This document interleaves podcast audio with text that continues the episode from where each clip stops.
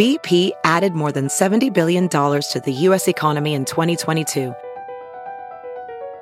Investments like acquiring America's largest biogas producer, Archaea Energy, and starting up new infrastructure in the Gulf of Mexico. It's and, not or. See what doing both means for energy nationwide at bp.com slash investing in America.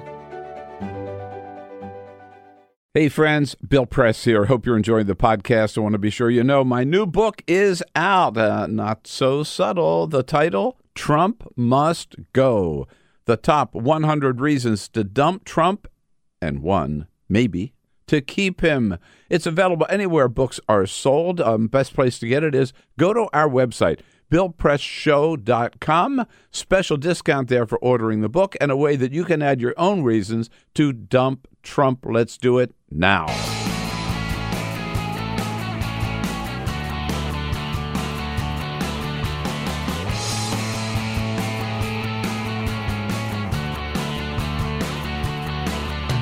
giving you everything you need to fight the Trump administration. This is The Bill Press Show, live at youtube.com slash The Bill Press Show. Yes, indeed, it is the Bill Press Show. Hello, everybody. My name is Peter Ogburn, and I am sitting in for Bill Press today while he is out promoting his new book, Trump Must Go.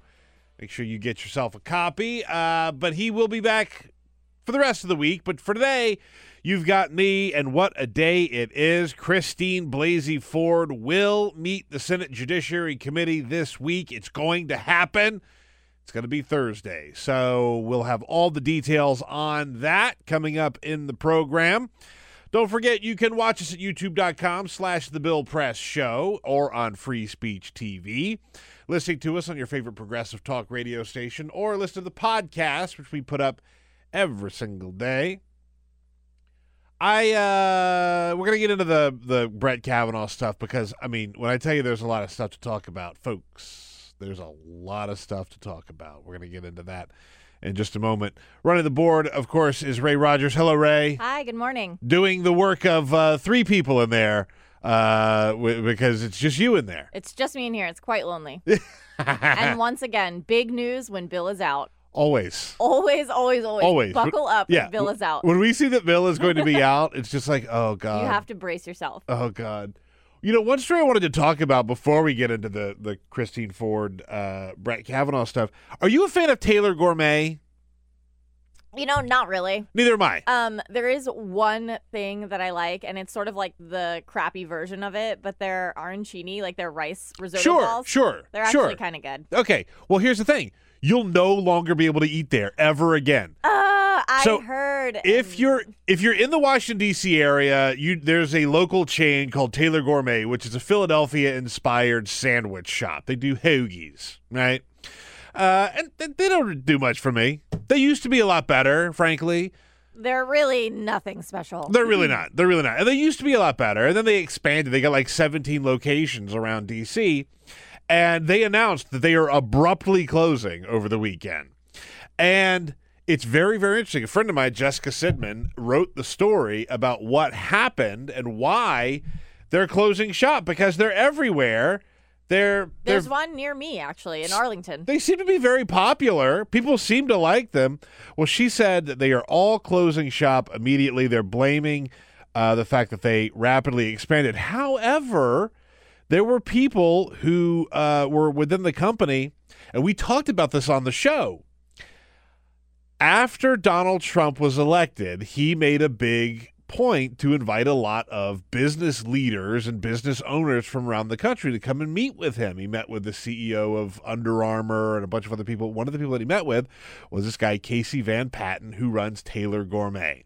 And he, Casey, It's the Trump effect, y'all. yeah, that's exactly it. And I said at the time, I was like, we run a show and we run a podcast network and studio here. And if Donald Trump was to say, oh, you guys are doing great things, we would like for you to come to the White House so we could talk to you, I'd say no, absolutely not. There's only one correct answer to that No. question. No. No.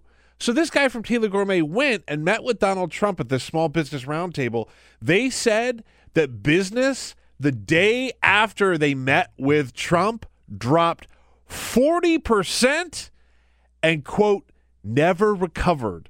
In fact, they put up a sign, uh, uh, like after this whole Trump flap happened, that said "less politics, more hoagies." That's not how it works. No, No, food is political. Our sales dropped 40% the day after the meeting with Trump, one source who spoke on the condition of anonymity, and it persisted and never, ever got better. They should have just asked Jimmy Fallon if it was a good idea to go to that meeting. It's not a good idea to meet with Donald Trump and put him in any positive light whatsoever. So, look, I, I'm not a big fan of Taylor Gourmet. It's not like I'm going to miss them or anything. But let it be said that Donald Trump is a curse on his business, your business, whatever, right? Keep your business away from Donald Trump. He will destroy it.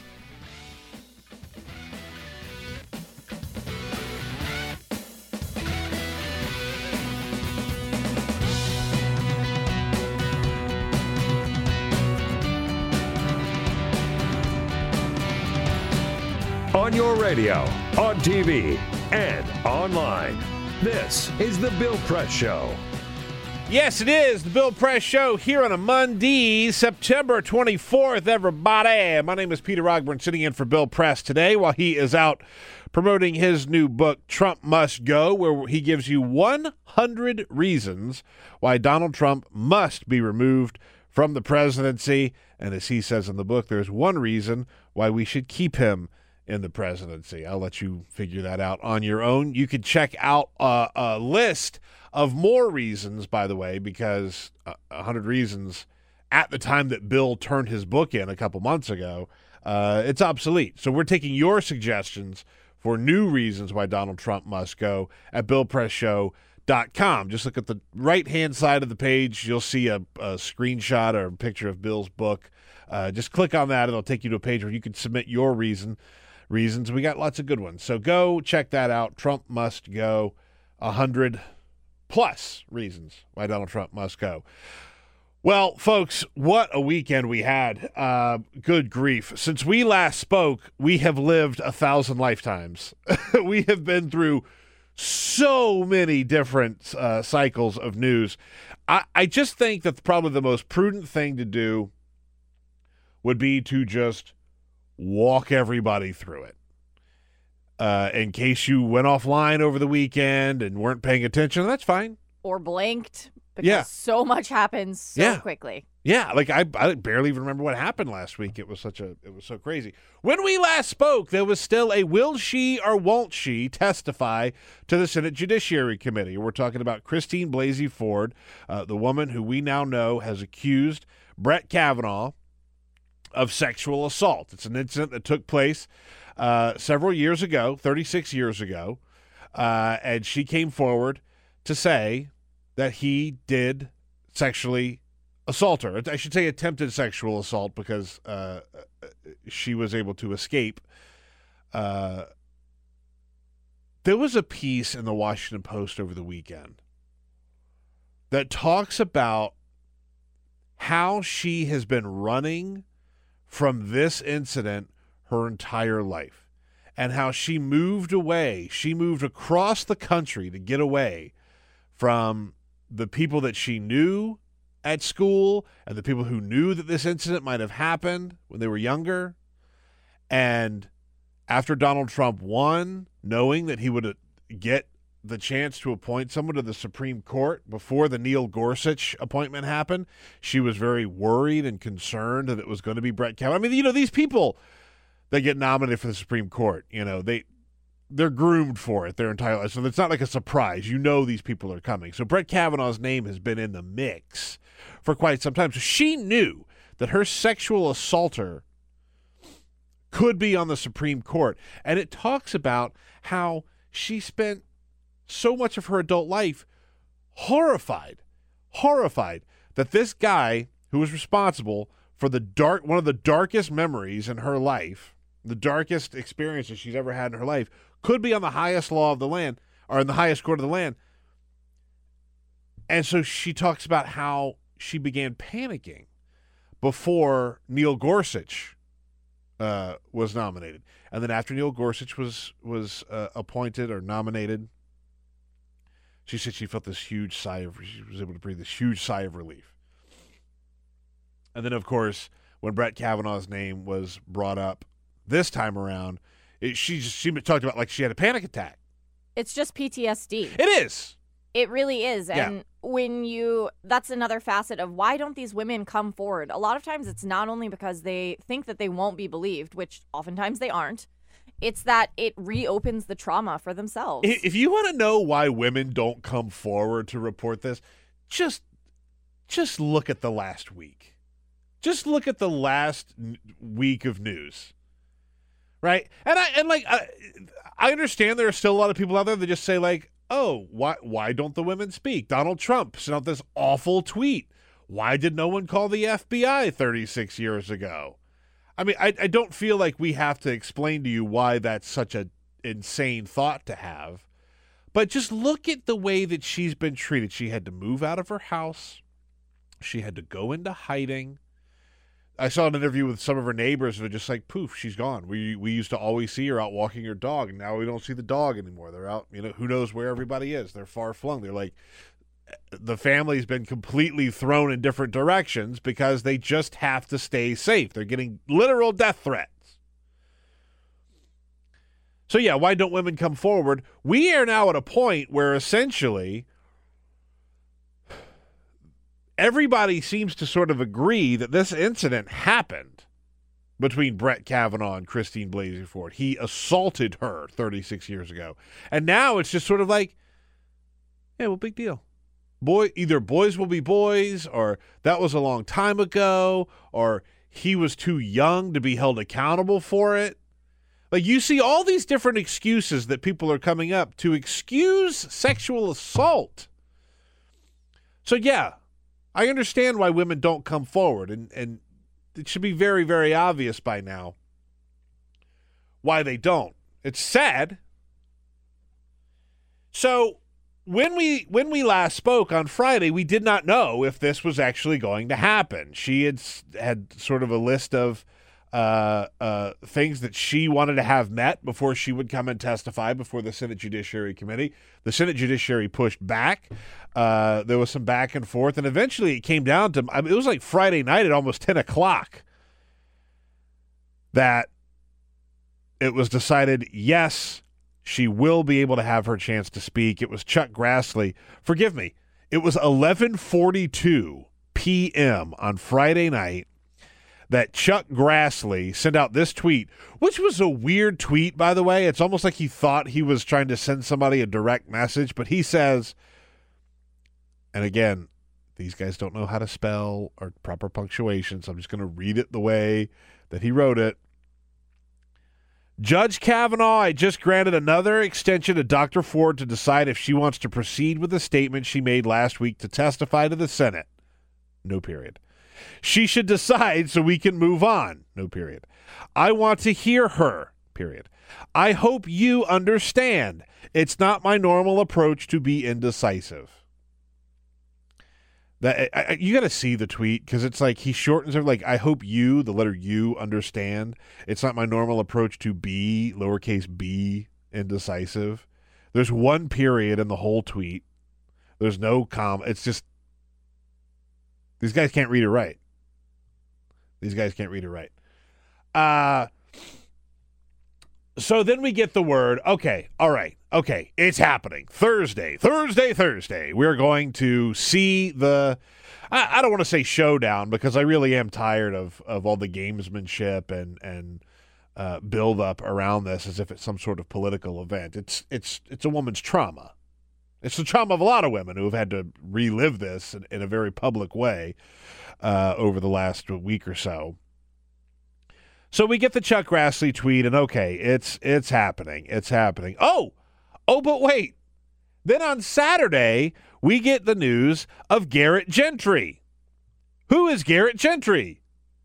Who is he? He's the spokesman for the GOP on the Kavanaugh nomination. He works directly with the Senate Judiciary Committee. He's been the guy that's been the communications aide for Chuck Grassley and everybody on the Senate Judi- all the Republicans on the Senate Judiciary Committee. Well, he stepped down on Saturday because of a sexual harassment allegation against him. This is the guy who's forming the the Republicans' sort of public face of response to Christine Blasey Ford, a woman who has accused Brett Kavanaugh of sexual assault, a man who is a sexual harasser himself. He had to step down on Saturday. He is the guy who's been coordinating the party's messaging on how you handle this sexual assault victim. He's a sexual harasser himself. So when you see all these Republicans talking about Christine Blasey Ford and it's been, you know, such a long time and oh they were so young and oh it might have been some other guy.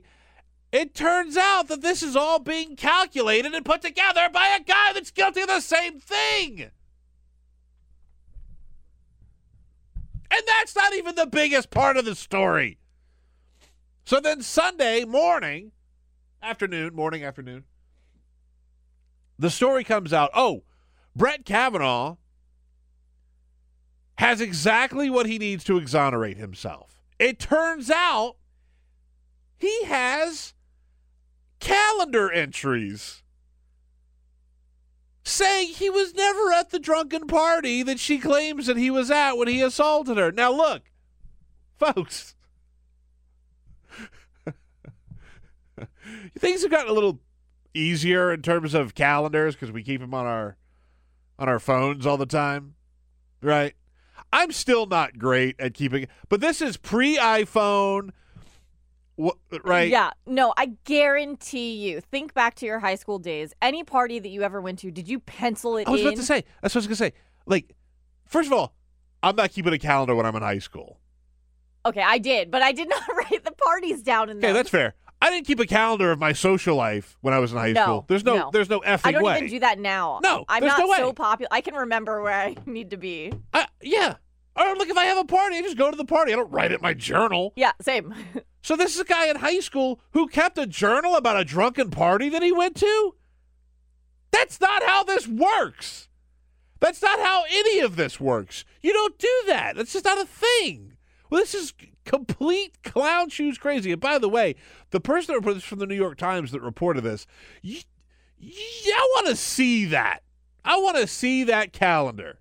I want you to prove to me that it came from the 1980s and this is not something that you just made up in the last week. It's also like Dr. Ford can't exactly pinpoint the exact party, where it was, the date, the time. Right. All of that information is fuzzy, not only from trauma, but also decades passing. Right. So there's no way that he can now just pull out a piece of paper and say, hey, Right.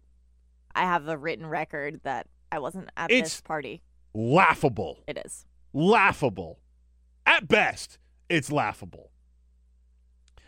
So then that was sort of the thing yesterday. Okay, well, this is what we're going to start seeing now. This is it's starting to take shape. We're starting to see his, you know, uh, uh, quote unquote defense of of uh, uh, of of the incident. We'll get to see her accusations play out. So then things start circling. Rumors start circling. Yesterday afternoon, there's another woman. There's another woman. The Drudge Report says Ronan Farrow and Jane Mayer from the New Yorker uh, are set to have a piece. I would also just like to say, bless Ronan Farrow. Bless Ronan Farrow, absolutely. And bless Jane Mayer, by the way, who who, who Yes. has a co byline on this piece. Who Jane Mayer uh, has been a journalist for probably longer than Ronan Farrow's been alive. I mean, she's been around for a long time. She covered the Anita Hill, Clarence Thomas stuff. She knows what the hell she's talking about, and so does Ronan Farrow. This is not to take away from either of them. It's just their their forces combined should be terrifying if you've ever committed any kind If your of sexual name, assault. yeah, if your name is anywhere above their name, Yeah. Uh, watch out. You're in trouble. You're in trouble. So they, they there was a rumor that they had they were working on a story together. So then Michael Avenatti, Stormy Daniels' attorney, uh, also s- seems to be a nominee for president in 2020, or not not nominee candidate. He put out a tweet yesterday afternoon, early evening. I represent a woman with credible information regarding Judge Kavanaugh and Mark Judge. We will be demanding the opportunity to present testimony to the committee and will likewise be demanding that Judge, Mark Judge, and others be subpoenaed to testify. The nomination must be withdrawn. Okay, so immediately we're thinking, all right, Ronan Farrow has a piece coming out with Jane Mayer. Michael Avenatti has a new client. There's going to be another woman. There's going to be another woman. So then the New Yorker piece drops. And it's a bombshell. There is a new woman, a new accuser. Uh, her name is Deborah Ramirez. She talks about a time, an incident, and if you'll forgive some of the language in this, I'm going to say exactly what happened. This is uh, according to the New Yorker. Uh, Deborah Ramirez, who's 53 years old, described an incident uh, saying that Kavanaugh had exposed himself at a drunken dormitory party at Yale, uh, thrust his genitals into her face, and caused her to touch it without her consent as she pushed him away. That is the story from the New Yorker. This happened at a uh, a dorm party at Yale. Uh, and so there is a new accuser. Now, I want to point out that shortly after that story hit, Michael Avenatti then tweeted again, My client is not Deborah Ramirez, which means there is at least a third woman regarding Brett Kavanaugh. But we now definitely officially have two women who have come out and put their names on the allegations against Brett Kavanaugh, Christine Blasey Ford, and Deborah Ramirez. Now, there are there are a lot of very uh, shocking, troubling things that uh, are in this New Yorker piece. Not just this allegation, which is bad enough, but this is not the worst. I don't say it's not the worst part of it. There are other horrifying parts of it. One of them is uh, there are there are some real questions that are coming out about Mark Judge, which we played the clips uh, from Kirsten Gillibrand a couple of times last week, where she's saying, "Where is Mark Judge? Bring Mark Judge in to testify." Which, duh, if you actually cared about finding out what happened, you could take it out of the he said, she said, and get an actual witness. Mark Judge was apparently, allegedly, there when the sexual assault took place. Not only that, th- they uh, spoke to a woman by the name of Elizabeth. I think it's pronounced Rasor, R A S O R, Elizabeth Rasor. She is Mark Judge's ex girlfriend. And boy, does she have a lot to say. Because Mark Judge has said, oh, there were no horseplay with women at Georgetown Prep when I went to school there. We were everything was on the up and up. We were just, you know, everything was fine. She has a different story. She says that Mark Judge told her many, many times about not just the horseplay, but there was one instance where Mark Judge, who by the way has written a book about his alcohol, uh, his alcoholism, uh, and all the horrible things that he did while he was drunk. Uh, Mark Judge apparently told Elizabeth Rasor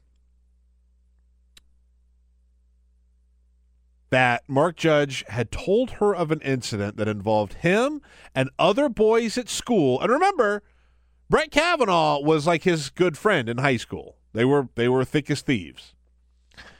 Uh, Mark Judge told her of an incident involving him and other boys where they quote were taking turns having sex with a drunk woman. She said the judge did not name the others involved in the incident. She has no knowledge that Kavanaugh participated. To be clear about that. But Rasor was disturbed by the story and noted that it undercut Judge's protestations about the sexual innocence of Georgetown Prep. So when you talk about Georgetown Prep and the culture there, which he had done and tried to say, "Oh, it's it's not so bad. It's just, you know, it's just like any other school." It turns out that's not the case. Lots of drinking, lots of uh, treating women like uh, uh, in the New Yorker. She said, "quote They treated women like pieces of meat." which is an old phrase that people have used a lot, but like I I mean that's exactly what it was. I mean, you and your friends getting drunk to have sex with a very drunk woman is appalling. It's appalling. Mark Judge has got to be a part of this. Mark Judge has got to come out and he's got to testify. I mean, that's the only way we're going to find out what actually happened. And again, this new allegation is disgusting. The stories that Mark Judge tells are appalling, grotesque. But to me, maybe the nastiest part of all of this, reading directly from the New Yorker piece. The offices of at least four Democratic senators had received information about the allegation, and at least two have begun investi- investigating it. Senior Republican staffers also learned of the allegation last week and, in conversations with The New Yorker, expressed concern about its potential impact on Kavanaugh's nomination. Soon after, Senate Republicans issued renewed calls to accelerate the timing of the committee vote. Let me just repeat that in case you missed it. Senior Republican staffers also learned of this new allegation last week. Last week, they knew that there was another accuser. They knew about it. And they didn't know the details, but they knew that another accuser was coming forward. So let's just think about all of the Republicans over the last week that came out and said, we have to move this nomination forward right away. We said that last week. The only reason they could possibly want to move it forward at this breakneck speed is because they know that there's another accuser in the wings waiting to come out. And lo and behold, that's the case. They knew that there was at least another woman who was going to come forward, and they didn't care. They tried to push the nomination forward. Lindsey Graham last week we got to do this right away. Mitch McConnell, we got to do this right away without delay. We got to move it forward. John Cornyn, these are all games. We need to make it the nomination happen. We need to have the vote. We're going to do it on Monday or else. We all know why. They knew. They knew. They knew that there was another woman who was going to come forward and accuse him of sexual harassment or sexual assault. And they didn't care. That's the thing. They just didn't care. They want this Supreme Court justice, they want the Supreme Court seat so badly that they are willing to put someone that they know has committed sexual assault multiple times. Multiple times. That's just that's that's the GOP. Think about that next time you consider oh the democrats you know they don't have my best interest and you know i you know maybe i'll vote for a republican. No th- this is who they are. Think that this is who they are. And by the way ray i want to play that clip of susan collins. Because there's a lot of uh, uh talk about you know uh, Susan Collins and she and Lisa Murkowski could be the people that actually sink this if they did have the vote. Susan Collins talked about this in the end, I have to be able to look in the mirror and say, I did what I thought was right. Remember that clip. Remember that clip if they actually do go forward and have this vote, and Susan Collins will absolutely 100% vote yes on Brett Kavanaugh. And by the way, I don't want to single her out. Jeff Flake, Mr. Resistance, is going to do the same thing. Bob Corker is going to do the same thing. Lindsey Graham, although we know who Lindsey Graham is now, folks. He, he's not some John McCain style maverick that he likes to sort of push. Like it's he's gonna, they're all gonna vote if they, if if they even have the vote. So that's my thing.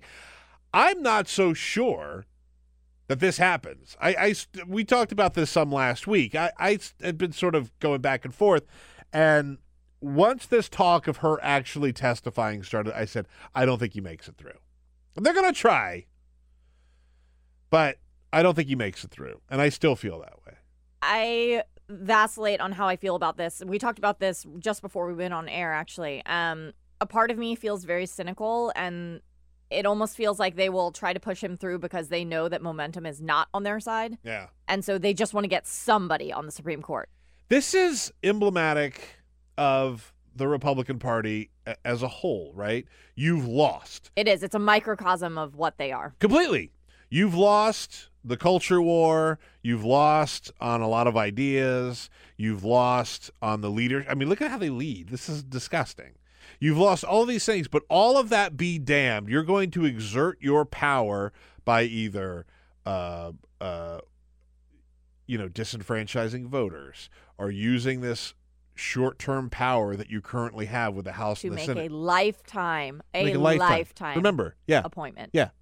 They ha- I mean, their hold on the House it will be gone in a couple of months.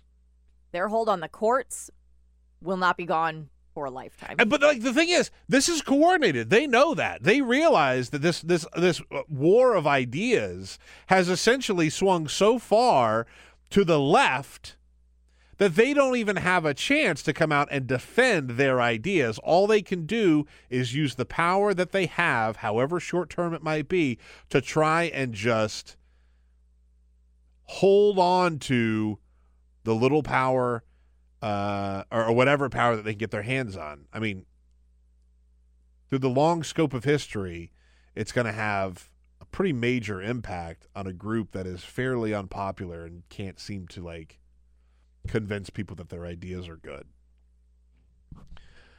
We'll talk about uh, that and much, much more with a great lineup of guests on today's show.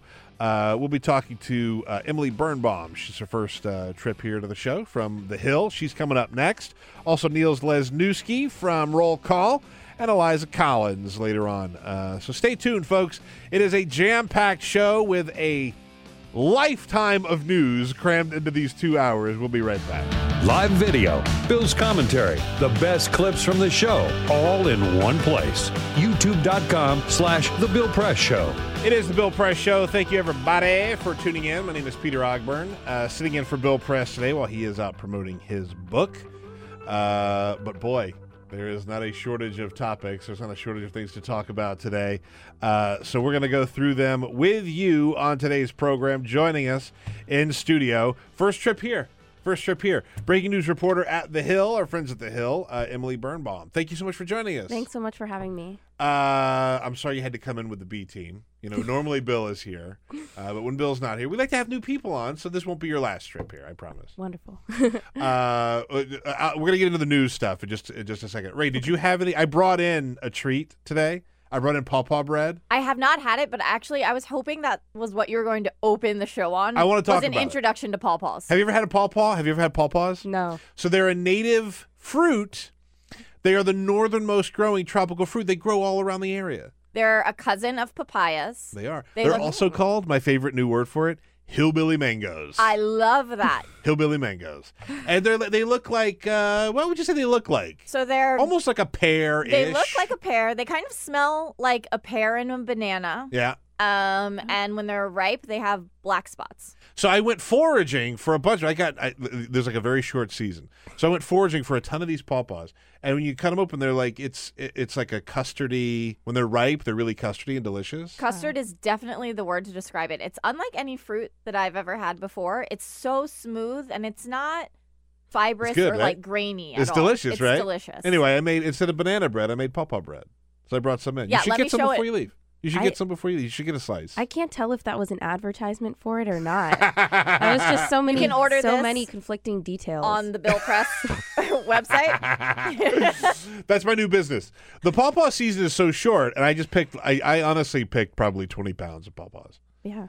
Uh, Did you make it to the Paw Paw Festival? I didn't. How many times can we say Paw Paw? Paw Paw. In the next 30 seconds. Paw Paw. Paw Paw. I like hillbilly mangoes, but anyway, it's it, I, I I like I like I I love the act of binging on things when they're in season, and then like not having them again for another year. It's the only way. Who tweet us if you ate peaches this summer because they were dynamite. insane. Virginia peaches this year were the best of my life. Same thing with corn. I'll eat corn all summer long, and then get, I mean, Then it's done. yeah. I mean, then you you, look forward corn. to it. You could eat corn in January, but you'll probably or go it's to like hell. who buys, you know, the pre-sliced watermelon Yeah. in like February? Get no, you don't do that. Anyway. No, you don't. Anyway, throw a Google A on uh, Paws if you want to learn more about it. Uh, we're not talking about that, Emily Birnbaum. Thank you so much for joining us. So you're the breaking news reporter at the Hill. Um, there was some breaking news this weekend. Oh yeah, a little bit, Little bit. just like a tiny bit. I was bit. I was online yesterday. I, I was on a shift um, when the second accusation came out, and that was incredibly intense. Yeah. So we, we talked about this in the last segment. Deborah Ramirez is the new woman that has come forward. Right. Uh, she says that this happened when Brett Kavanaugh was a freshman at Yale University Mm-hmm. uh, in the 1980s. Uh, again, this is from the New Yorker, Ronan Farrow.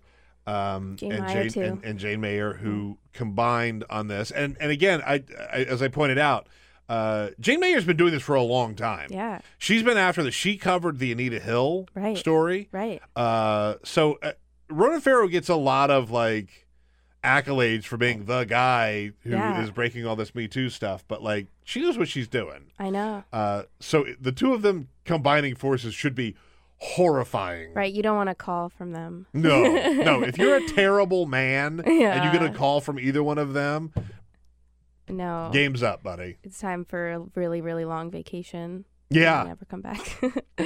So uh, these new allegations have come forward. Yeah. Uh, has there been any response so far from the Senate Judiciary Committee on her particular story? Yeah, so Feinstein is saying these are credible. We need to take a step back. We need to postpone the nomination. You know, she came out with a statement at like 9 30, 10 last night.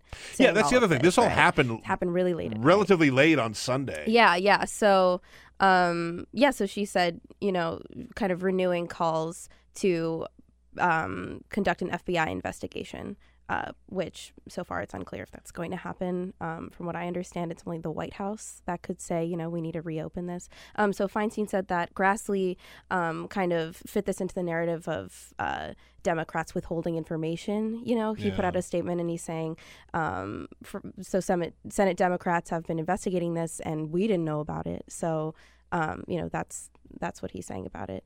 And um, yeah, and obviously Hirono, who has been, um, you know, one of the main voices uh, in this entire ordeal, came out and said this is credible and we need to investigate it as well. Not as much has been uh, said about Mazie Hirono. Yeah, uh, I want to talk about her all thing. the time. She's the best. Well, she She's the best. she doesn't mince words. No, and you know what I thought was so fascinating? I think this should this should be the standard from here on out. Yeah. When she interviews anybody Right. In her Yeah. office or for a judge, like judge anything, Right. she always asks them about any sort of sexual misconduct. Yeah. Right. And So- she and she actually pointed out she she sort of said like, yeah, you know, one of these days these allegations like allegations may come up and we'll have them on the record to show that they lied about it. Right. I mean, and that's an important part of the Yorker piece is Yeah. them pointing out that he was. So she says, when you were a legal adult, when she asks the question, you know, did you conduct, you know, did you, um, I don't, I don't remember the exact wording, but she's asking them, you know, if they acted inappropriately, um, and so he said no. He answered in the negative, and he was an adult when this happened. So Yeah. it, you know, it all hinges on what happens next. So there there have been calls for you know a, more investigation into Brett Kavanaugh. What's the what are the what are the Republicans trying to achieve? I mean, obviously, I know they're trying to get him on the court, but like they still have the opportunity to just sink Brett Kavanaugh and bring in another nominee. I don't want to give them any free advice, but like they could still get a, a, a- a judge on the Supreme Court who just mm, doesn't happen to be a serial sexual assaulter. Yeah. Uh, why is this a hill they want to die on? I'm unsure. Um, Breaking. you know, let me know. Um, I can't figure it out. I mean, so far what they've been saying is they've just written this off as a smear campaign. I can tell you that that's kind of their their party line. They're saying this is a smear campaign. It's at the eleventh hour, and we stand. You know, the White House last night they said we stand behind Brett Kavanaugh. They're not backing down. I haven't heard anything from Republican even denouncing the new uh, um, allegations. You know, I wasn't watching the morning shows this morning, um, but I haven't heard anything and. But I do hear, you know, there is speculation that this week maybe the pressure will become so intense that Republicans may. Yeah, I think he's Back toast. off. I think he's toast. That's what And people are saying. And again, I, I hate to bring it down to that sort of gamesmanship level of like who played this situation. Yeah, me too. Because it's like, we- like I said earlier, it's, it's trauma. It's, a, it's women's trauma. Right. But I, I don't think he he gets it.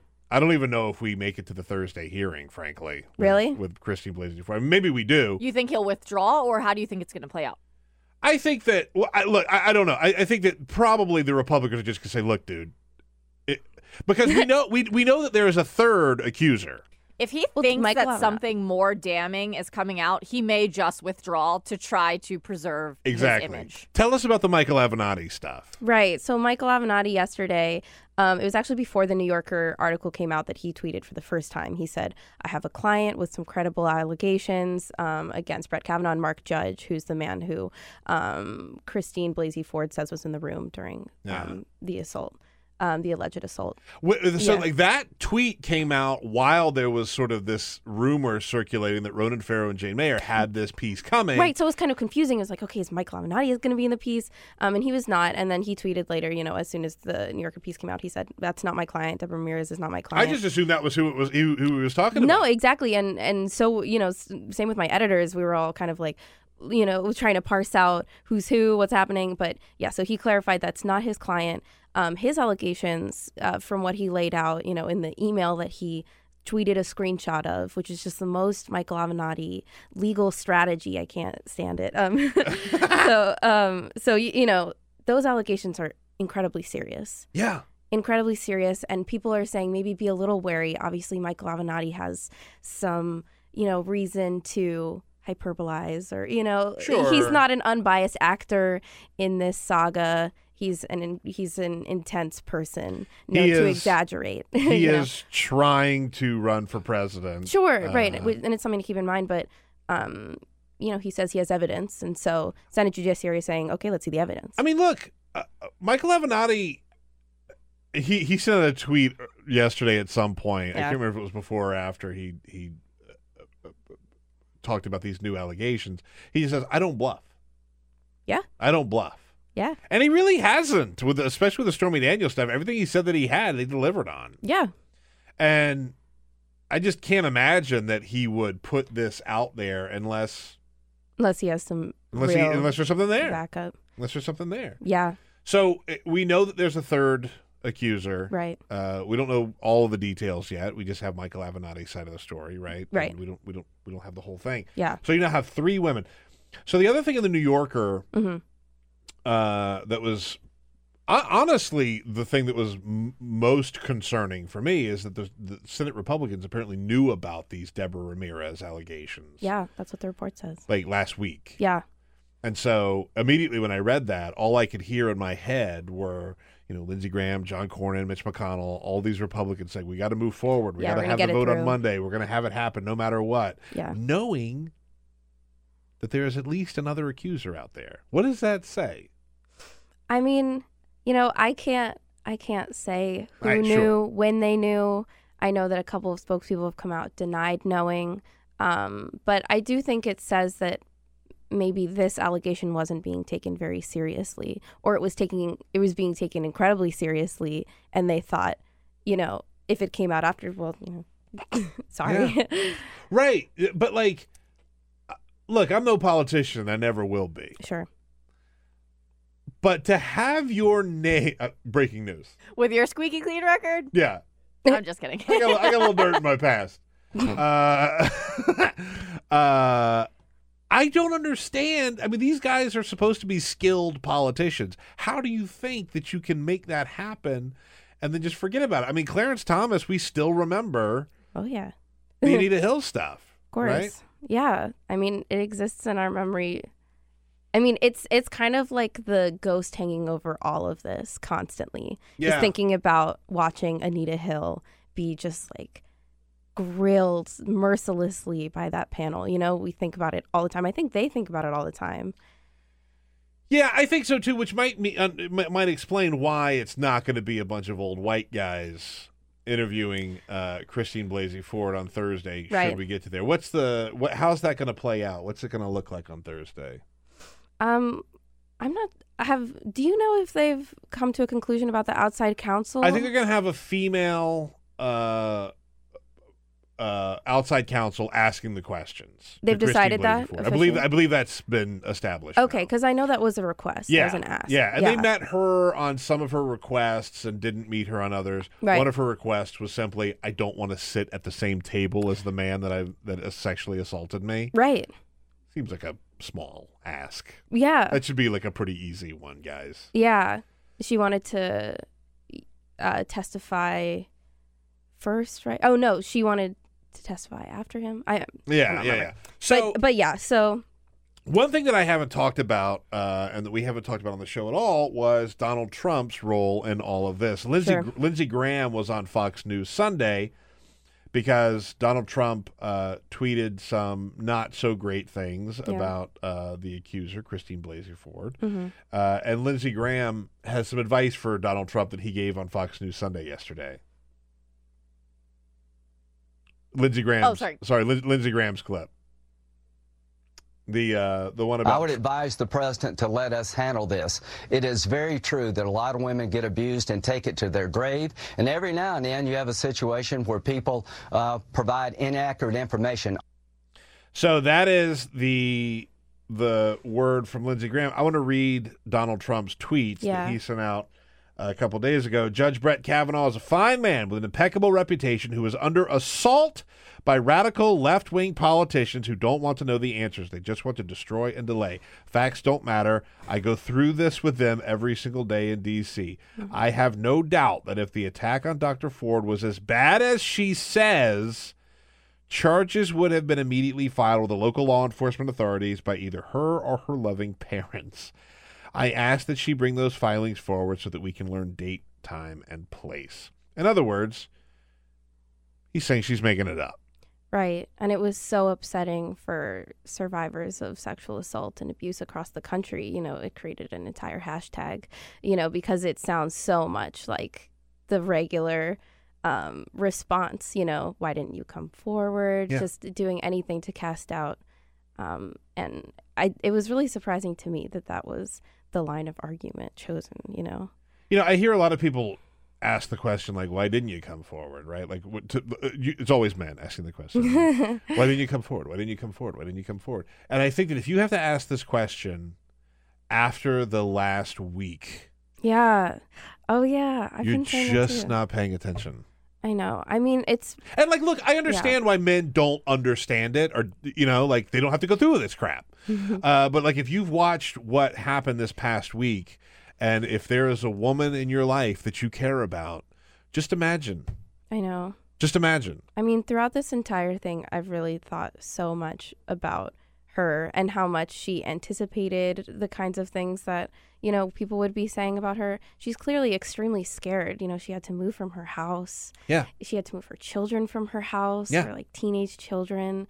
And and then she just has had to watch, you know, Republicans come out and just work their hardest to cast doubt on this thing that she says has caused her emotional trauma for over 30 years. It's just, you know, I, I feel like it's so important to keep her in mind and think of her all the time. There, if anybody doesn't understand what you're saying, read the Washington Post piece about how she, like, as soon as she could, Yeah.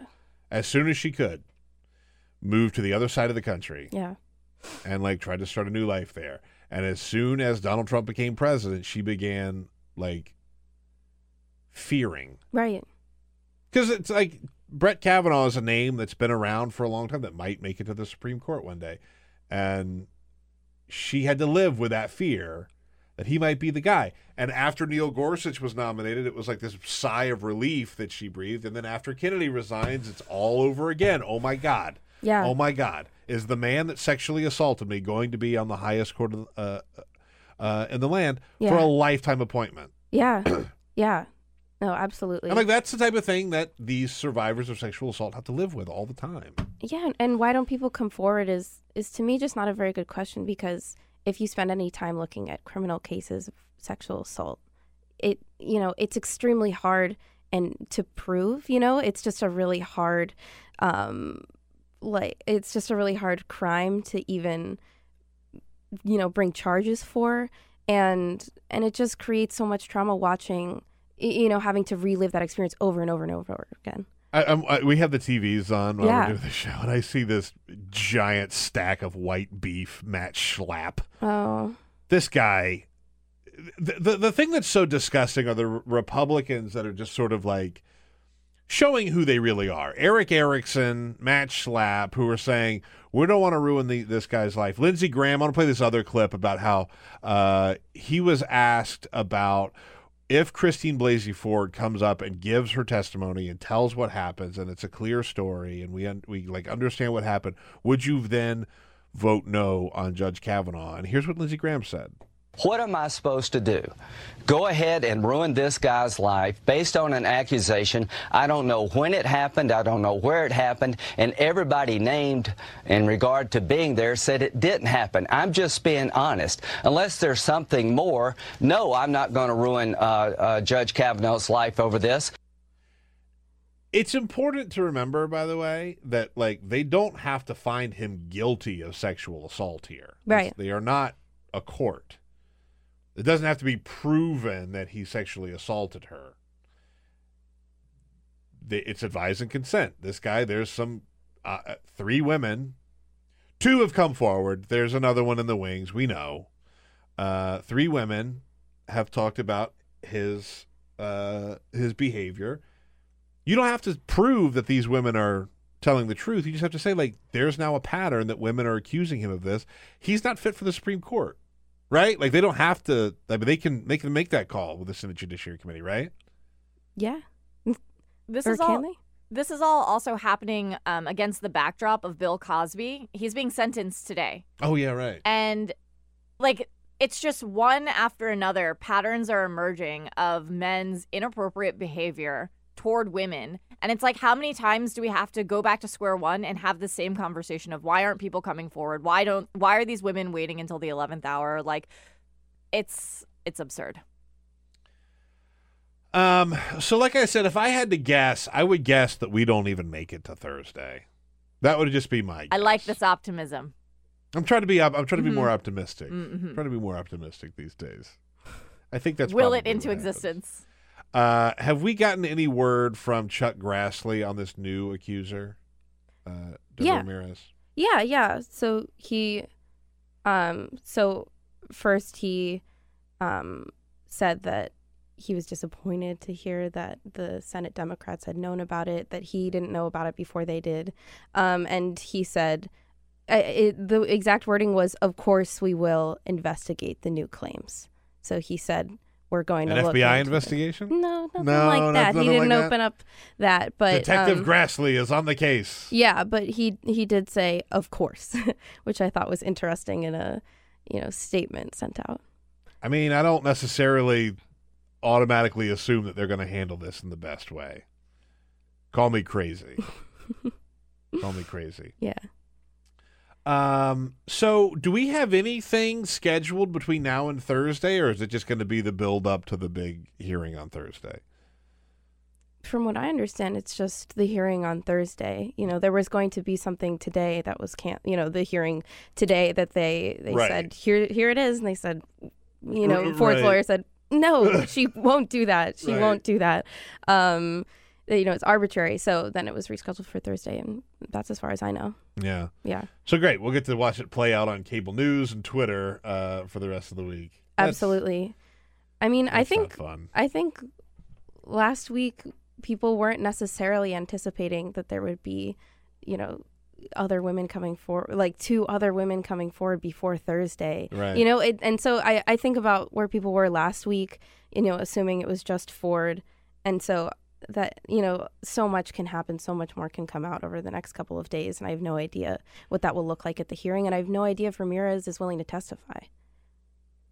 Yeah, that's a good. I mean, that's a good point. I really, uh, because, you know, it makes no mention of it in the New Yorker article. Right. I, I did notice that, and I didn't know sort of what. I mean, whether even they allow her to testify. I have no idea. So we've got about a minute left. Let's Oh. say, let's say he does. He takes his name out of the running, Mm-hmm. right? So then, what's the fear for Republicans? Are they going to still be able to get someone on the Supreme Court?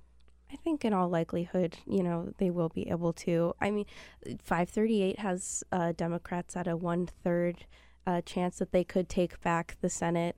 Uh, but I think most analysts looking at the numbers are saying it's not very likely. And Sure. that would really be the only situation in which they wouldn't get someone on. But like, let's say, let's say he his nomination sinks. hmm Uh, Democrats get back the Senate. I mean, they could still plow somebody through, right? Before The Republicans? Yeah. Sure. I mean, I think if if history tells us anything, I think that they could. Yeah. Um, and then that that candidate would probably also be chosen from the same list that Brett Kavanaugh was chosen from. And I think some people are, are thinking maybe it'll be someone even more conservative. Yeah. Yeah, that's that's sort of my feeling. Yeah. Well, Emily Birnbaum, thank you so much for joining us. Your first trip to the show definitely won't be your last. Uh, we'll talk to you again soon. Yeah. Thank you. Thank you. This is the Bill Press Show. Hey, friends, don't be a stranger. Keep up to date with all of the Bill Press Show happenings around the clock on social media. Here's how you can follow us on Twitter at BP Show or on Facebook at www.facebook.com slash Bill Press Show and on YouTube, youtube.com slash The Bill Press Show. And remember, if you haven't already done so, make sure to subscribe to this podcast on iTunes. And while you're there, please rate and review the show. That means a lot to us. And thanks so much for your support.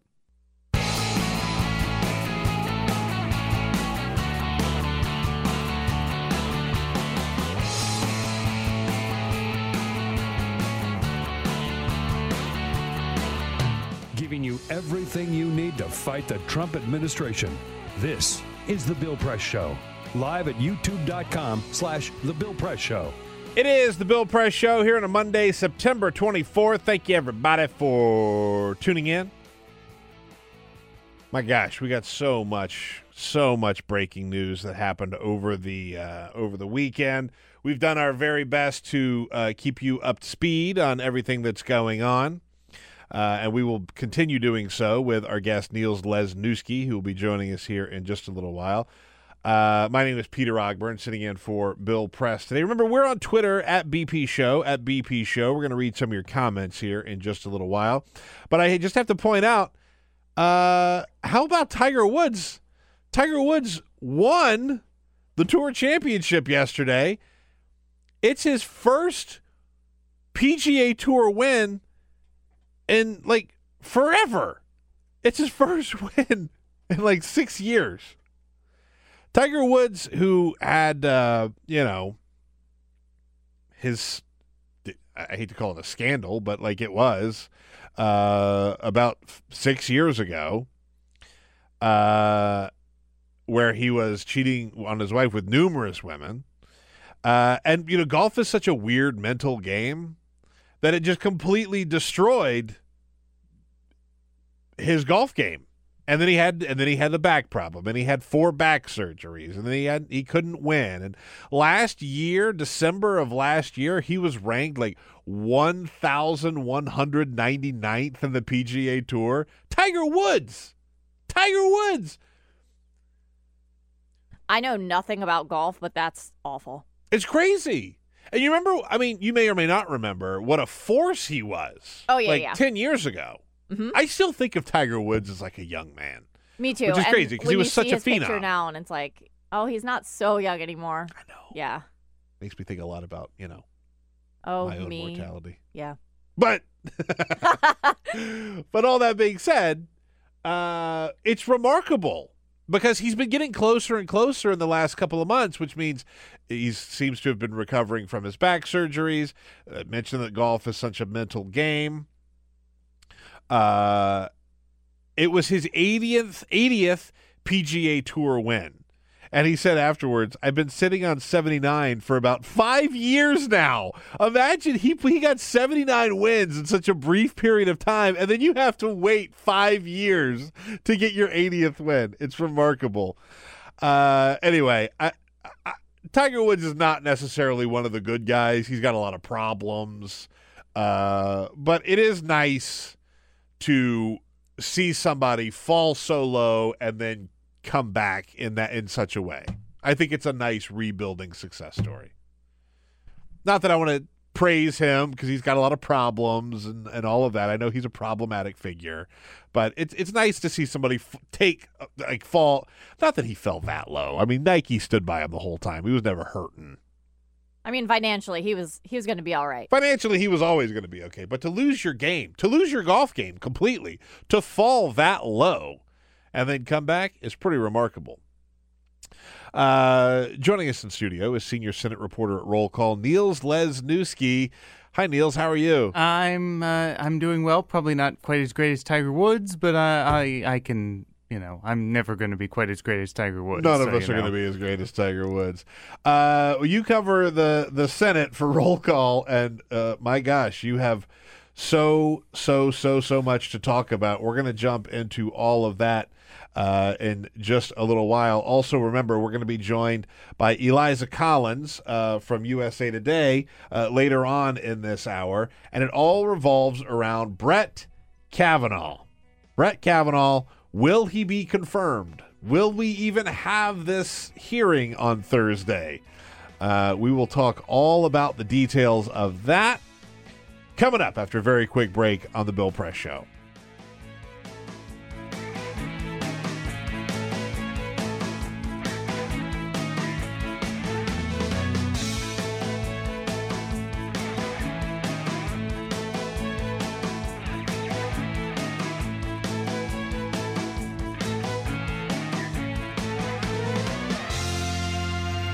On your radio, on TV, and online. This is The Bill Press Show. It is the Bill Press Show. Thank you so much for tuning in. Bill is not here today. He has a new book out, Trump Must Go, which you can check out on our website, BillPressShow.com. Bill gives you a hundred different reasons why Donald Trump must go and one reason why he must stay. But as we mentioned before, uh, Bill had to finish writing this book a couple months ago. And so there's like a whole other set of reasons. There's like a hundred more reasons. So if you want to submit your reasons, we're giving you the chance to do so. Just go to uh, BillPressShow.com. Look on the right hand side of the web webpage. You'll see a picture of Bill's book. Just click on that. Go right through. You could submit another reason, which like one of the things that uh, uh, we you know we've been reading some of them, but like some of them, like one of them he didn't have a chance to put in the book was like Omarosa, the Omarosa tapes. That made it into that didn't make it into the book, Right. but that's on the website. Like Brett Kavanaugh obviously did not make it into the book, but Right. if you think that's good reason, then go ahead and write yeah, I'd say it. Yeah, I'd say that's a pretty decent. it's a pretty it's a pretty good one. BillPressShow.com. Check out the website uh, for Trump Must Go. Joining me in studio, senior Senate reporter at Roll Call, Niels Lesniewski. How you doing, Niels? Uh, I'm I'm doing well, although I'm I'm you know I, w- I went to bed about ten thirty or eleven o'clock last night, so I'm not sure how many news cycles happened while I was asleep. Uh, about 17. Okay. Yeah, yeah, that's just how it goes these days. Uh, nice, relaxing weekend, I'm sure, for you. Yeah, you know when when when you go to a wedding, I was at a wedding uh, down in Richmond on Saturday, and uh, when you're having to check your phone at the wedding reception because Yeah. you don't quite know what has bubbled up in D.C. while you've been away, uh, that's the kind of weekend that I had. Yeah, it's not fun. It's not fun.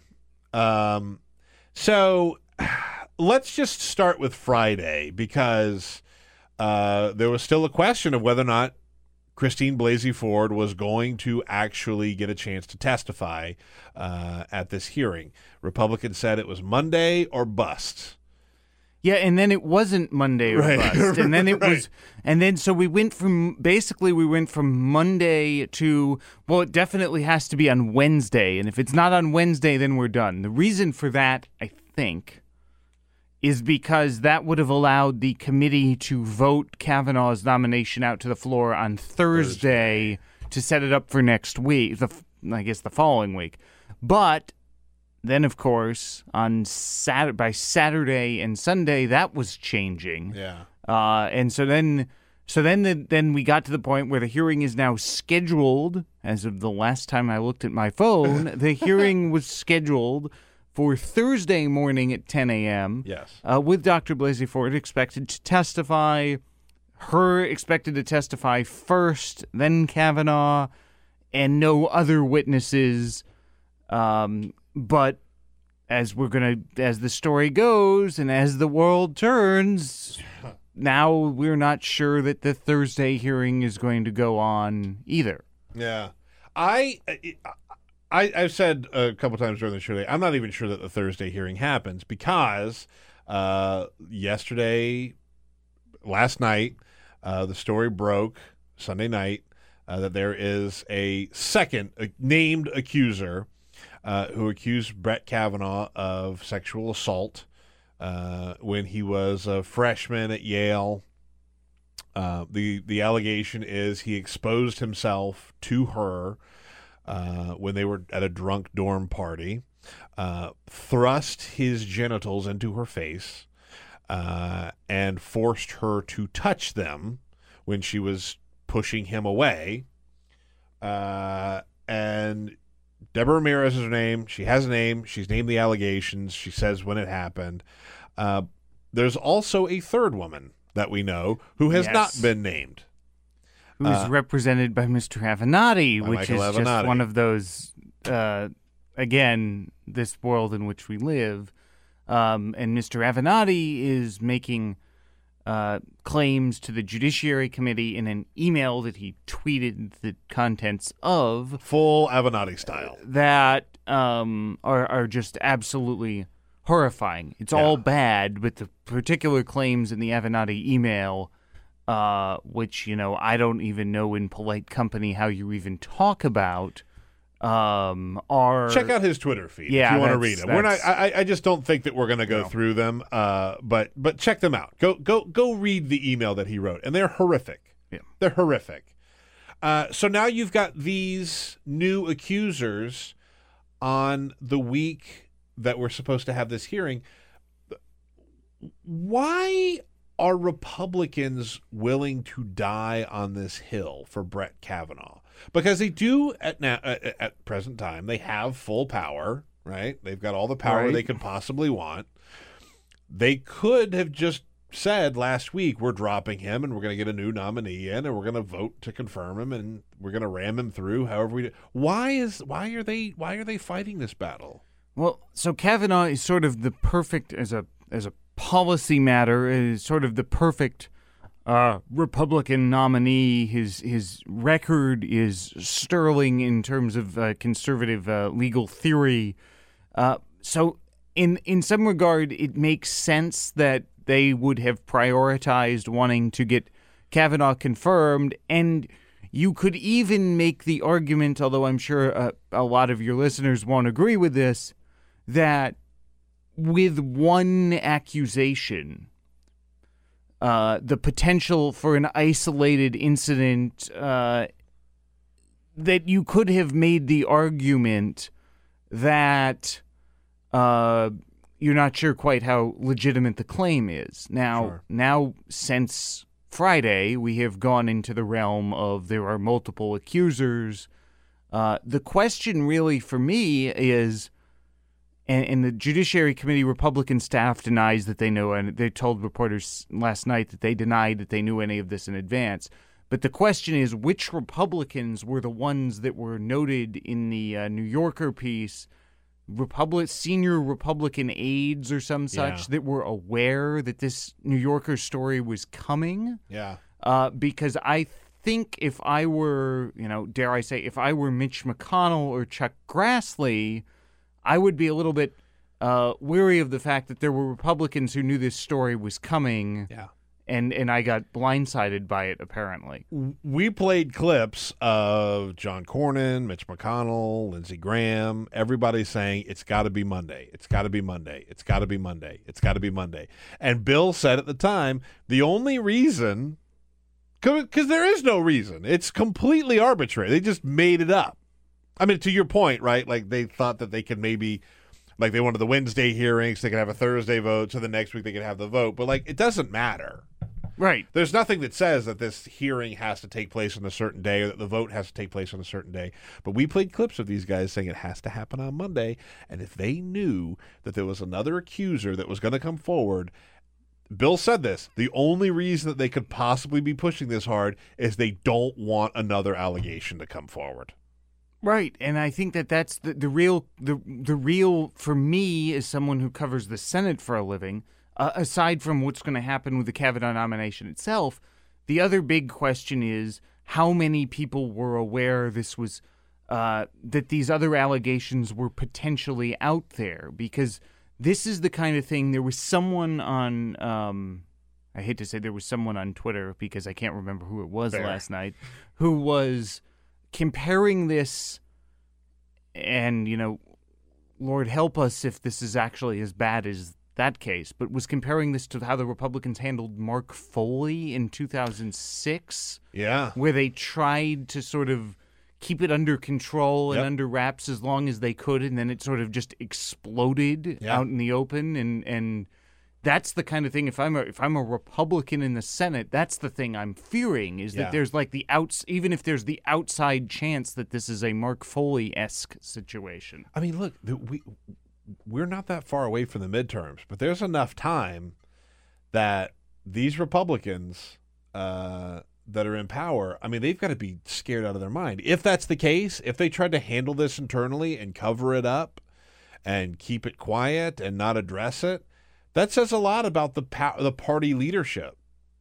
Yeah, And, they've, I mean, are, they are they that clueless? don't think so. I mean, my instinct would be to say that the Senate Republicans are a little different than the House Republicans circa Sure. 2006. Sure. But what I, I do think is sort of the other question is so now that we've got uh, potentially three accusations, uh, let's say that he does get confirmed. Let's say that we uh, that everything sort of doesn't materialize to a degree that causes Republican senators to want to kill the nomination. Uh, and he and you know Judge Kavanaugh gets confirmed, say the second week in October. Mm-hmm. Then the October surprise hits after he's confirmed. What if another batch of allegations came out on Halloween, Right. right before voters go to the polls, and they had already confirmed him? Right. Then what happens? So that's, but that, I, I think it gets back to what I was uh, uh, originally talking about. Like, why not someone else? Why not just say, you know what, we're done with this. That We're done with this. Get get another nominee in. We still have time to make this happen. Why we still I mean, a lot of this, and again, uh, keep putting this caveat out there. I hate to put this in, in like gamesmanship terms because we are talking about a very serious matter. Right. Uh, but if a lot of this play hinges on Democrats taking back the Senate, which is a long shot by most most people uh, would would agree with that. Um, it- why not just make it happen now? Why not just make it happen now? So my my I, I I don't know the answer, and I mean my theory is is that they want to get someone confirmed before the election, just in case they do lose the uh, a, a Senate, but they would still have potentially still have the lame duck to conserve, confirm someone as well. Which, by the way, traditionally is not something that would happen, right? Like in a lame duck, they wouldn't make such a big move, right? Or am I right. wrong? No, that I I think in, in general in a lame duck you wouldn't see that sort of move, particularly if you were going to lose power. If there was a if there was a switch coming. Uh, but the one thing that I was sort of suggesting to a couple of people last week was, you know, there is there is a perfectly um, conservative nominee, potential nominee who is sitting out there who, you know, I think that because normally there's this long vetting process that has to happen for good reason. Although now we wonder whether or not the vetting process is any good based on what we've uh, been hearing lately. Uh, but you know, I think they could confirm Mike Lee, Sure. who was actually on the list, the Mhm. list of conservative uh, legal scholars, but he also happens to be a United States senator. I think they could confirm Mike Lee without vetting him. I think Sure. that he could get the votes two weeks from now without having to go through extensive background checks and do all of the research and heck you might be able to get 50 votes for him plus Mike Pence without even holding a hearing. Yeah, I think Uh, I, I think that's absolutely right.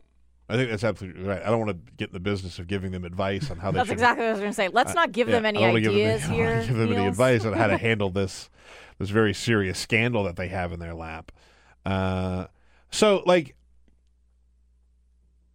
all- I'm trying to say is for Democrats that are, you know, celebrating the sinking of Brett Kavanaugh, if that is what actually happens, there's still a hellscape out there that could still come for you, right? Like that's There are plenty of options between, behind door number two and door number three. Yeah. That, that if you're a Democrat or you're a liberal activist, these are not people you'd want on the Supreme Court either. Right. And Mitch McConnell is not going to let this just go away.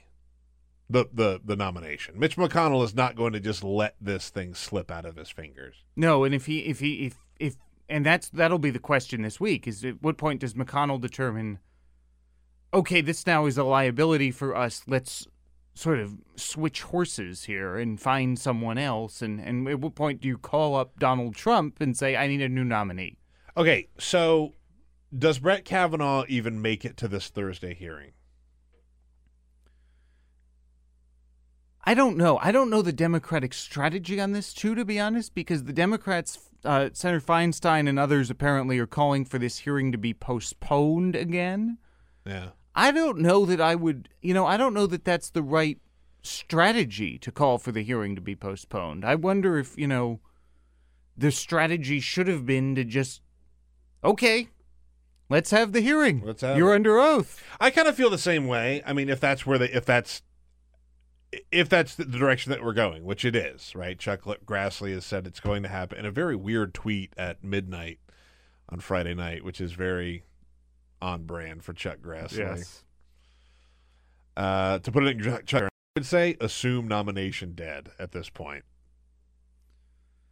Yeah, I, think he's toast. I, I, I think I Brett Kavanaugh's toast. I don't know how. I don't know how um, they now convince um, Lisa Murkowski and Susan Collins. By the way, I hate the fact that it always comes back to two Republican women. Yeah. but it always does. It does. It does. And and and I can't fathom at this moment them voting yes. No, I, I, I mean, I, it's really hard to imagine a world where they would vote yes on a man who's been accused of sexual assault on multiple occasions. Yes. But at the same time, you have these quote unquote resistance Republicans like Jeff Flake and Bob Corker who will also vote yes. Right. I, I feel very strongly that they would vote yes. So I, I honestly just don't know. I just don't know if it comes down to that, you know? Um, Patty Murray had a really interesting uh, comment on one of the Sunday shows. I think she was on Meet the Press. But th- th- there's there's this whole question about the presumption of innocence, the presumption of innocence until proven guilty, and here she just points out why that's just so insane. Look, if someone says, my car got stolen, you don't presume they're lying. Right. But if someone says, I was sexually abused, people today sometimes presume that they're making it up, that they're whatever. Yeah. So I mean that's that's a pretty strong leg to stand on. Yeah, and the other thing is this is not a this is not a court of law. Right. It- we right. are- we are right. not- Thank you. We are not actually operating in a beyond a reasonable doubt standard. The Senate is not a jury. Right.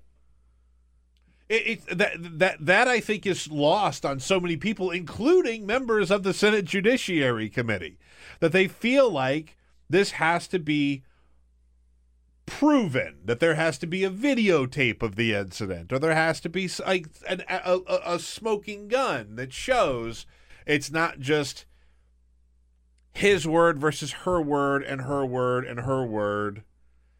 That there's got to be. They don't have to prove it. It's not a court of law. No, and, and, and, and you know, it's entirely you don't it's entirely possible that there is not enough there would not be enough evidence to go to a criminal uh, trial in Montgomery County, uh, you know, up at the Rock uh, courthouse in Rockville or something, because there is, by the way, no statute of limitations in Maryland on these uh, sort of offenses. Oh, interesting. By the way, so anything that actually happened in Maryland. Uh, Theoretically, could still be uh, investigated as a criminal matter. I don't know how you would ever find enough evidence. There's not going to be DNA or anything in this case. Um, so, but you're not talking about the standard that you would need to get a criminal conviction in Montgomery County. All that being said, there's still talk of an FBI investigation. I want to play this is a little bit. Uh, Beto O'Rourke and Ted Cruz had their debate on Friday night. I had a wild Friday night, man. watching Chuck Grassley tweets and watching uh, uh, Beto O'Rourke Baking pawpaw bread. baking pawpaw bread. I bake pawpaw bread uh, and watching Beto O'Rourke uh, uh, debate Ted Cruz. But he talked about the FBI investigation, and, said, and this was per, uh, uh, this was before the other allegations come out. So this was about Christine Ford, Dr. Ford, where Beto says she deserves the investigation. Dr. Ford's allegations should be investigated by the FBI, full stop. There's precedent for that. That's the right thing to do given the gravity of the accusations. Uh, I know you cover the Senate. My advice to you would be get very familiar with that guy because I think he's going to make it to the Senate. Um, but where are we with an investigation? I- have not gotten any sense that there's going to be an actual FBI uh, investigation. There's this this dispute over what exactly an FBI investigation means. So we're we're sort of at the point of uh, sort of shadow boxing, for lack of a better term, about uh, what should be investigated. Now, whether this is reopening the background check investigation again, that's something that could be done. Uh, but but the p- people who think that it would be an FBI, if, even if the FBI investigates, we're not going to be looking at a criminal uh, probe here. Right. I mean, I, for the life of me, to be honest, cannot find a could not find a federal matter that would be in the jurisdiction of the FBI as a criminal matter here yet. I mean, this all sort of seems uh, like the everything that's alleged so far looks like state level uh, Yeah. offenses, but they could reopen the background check. Although, you know, I don't know what becomes of that because Right. this isn't like people who have security clearances who are um you know anyone who works for the federal government who has a security clearance you he is already a lifetime appointed federal appeals court Yeah. judge so unless you're going to go down the road of impeachment which there have been a couple of democrats who have suggested but unless you're going to go down that road i don't know where any of that leads So, one name that keeps getting brought up in all of the different stories about Brett Kavanaugh is Mark Judge. Kirsten Gillibrand, senator from New York, uh, last week, we had her like three days in a row where she was saying, like, where is Mark Judge? Why isn't he being brought up? If they actually cared about what happened, they would talk to, you know, an actual witness who was there. Um, so we're not going to hear from Mark Judge, are we? Uh, As of now. If you read the New Yorker article, it becomes fairly apparent that there may be good reason why Mr. Judge is not going to be very forthcoming about these matters because uh, the uh, Jane Mayer and Ronan Farrow article that posted Sunday evening more than suggests that Mr. Judge may have been the ringleader of Yeah. whatever was going on. There is a lot there with Mark Judge. There's a lot there, and he's written about his his struggles with alcoholism. Uh, but the way that they methodically got women drunk at Georgetown Prep, and the way that they abused women who they got blind drunk when he was a student. Again, Brett Kavanaugh was not like implicated in in that particular behavior in you know like when when he talked about it uh, but we know that they were very close uh, we know that they were friends We know they spent a lot of time together. We know that they wrote certain cryptic messages in each other's yearbooks about that behavior. It would not be a quantum leap to say that Brett Kavanaugh could possibly be in that group.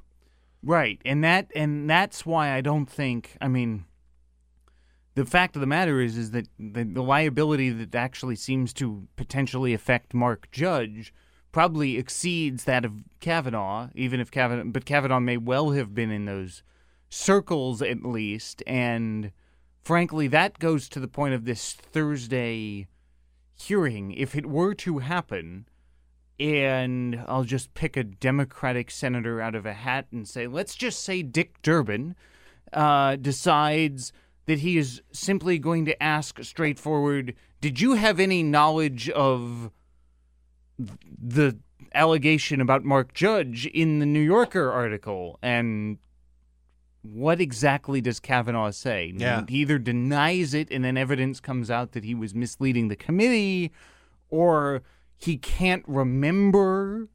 This is one of those cases, again, because this is not a criminal matter. Right.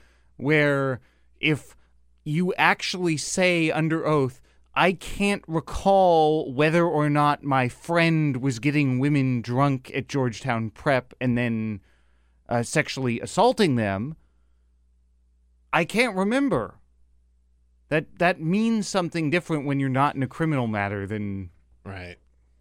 Right. So uh, we will see how this all plays out. If you had to guess, and I know I, this is not a fair question, I just No. own up. If you had to guess, are we even going to make it to Thursday with Brett Kavanaugh? I would have serious doubts because I don't know what could go wrong. They don't know what could go wrong in that hearing. The Republicans, given what occurred over the weekend and what came out Sunday night, you don't know how many more boxes there are uh, to unpack here. And so the unknown of what could come out in that hearing, particularly since the Democrats seem to know more Yeah. about allegations. Yeah. So there may well be surprise allegations that are being held back. And that's the other thing I'll say just very quickly. I don't know if this was the intention or not, but the way the New Yorker article framed it that Democrats are investigating these allegations makes me wonder if they weren't going to spring all this stuff up at the hearing by surprise if it hadn't Sure. been published. Sure, sure. No, that's a that's a very good point. Uh, you know, look again. I don't want to get into the business of giving Republicans advice on how to handle this, but at this point, even though they've, I think that they've looked pretty bad with how they've handled it. At this point, they can just wash their hands of Brett Kavanaugh, move on, and nobody really pays the political price. But if this goes to Thursday and they're still pushing and lobbying hard for this guy, and we hear her story and we hear the stories of other women, that stink is going to get hard. It's going to be really hard to get off. Really hard to get off. That that would be that's just how I see it. But who knows? They've done dumber things, right? Niels Lesniewski uh, from Roll Call uh, covers the Senate, and what a time to be covering the Senate. Uh, thank you so much for your time, man. I really appreciate it. Thank you. Uh, you can follow him on Twitter at Niels Lesniewski. Uh, and we've got more to talk about. Stay tuned. Eliza Collins from USA Today will join us right after this very quick break. Live video, Bill's commentary, the best clips from the show, all in one place. YouTube.com slash The Bill Press Show. Yes, it is the Bill Press Show. Hi, everybody. My name is Peter Ogburn, sitting in for Bill Press today. Uh, as you know, Bill has a new book out, so he is out talking about that. But it takes a village. Whenever he is out, I bring in only the best guests to help us through. Uh, and our final guest of today is congressional reporter at USA Today, Eliza Collins. Hi, Eliza. Hi. It's good to see you. Good to see you too. Thank you for coming in. Uh, we've got so much to talk about. We've talked Brett Kavanaugh almost exclusively today. Uh, I did want to play a piece of audio that I am a big, big fan of that I saw over the weekend. Uh, this has to do with a congressional race in Arizona. Uh, a man by the name of Paul Gosar uh, is running against a man. Uh, Dr. Brill is the guy's name. Uh, David Brill is the Democrat. So David Brill put out this ad, uh, and it sort of went everywhere online. But here's the first part of the ad where where David Brill has various people in Arizona talking about Paul Gosar. Paul Gosar, the congressman, isn't doing anything to help rural America. Paul's absolutely not working for his district. If they care about health care, they care about their children's health care, they would hold him to account. If they care about jobs, they would hold him to account. If he actually cared about people in rural Arizona, I bet he'd be fighting for Social Security, for better access to health care. I, he, I bet he would be researching what is the most insightful water policy to help the environment of Arizona sustain itself and be successful. And he's not listening to you, and he doesn't have your interests at heart. So it's six different people talking about how terrible Paul Gosar is, and then the ad finishes up like this. My name is Tim Gosar. David Gosar. Grace Gosar. Joan Gosar. Gaston Gosar. Jennifer Gosar. Paul Gosar is my brother. My brother. And I endorse Dr. Brill. Dr. Brill wholeheartedly endorse Dr. David Brill for Congress. That's tough. Damn!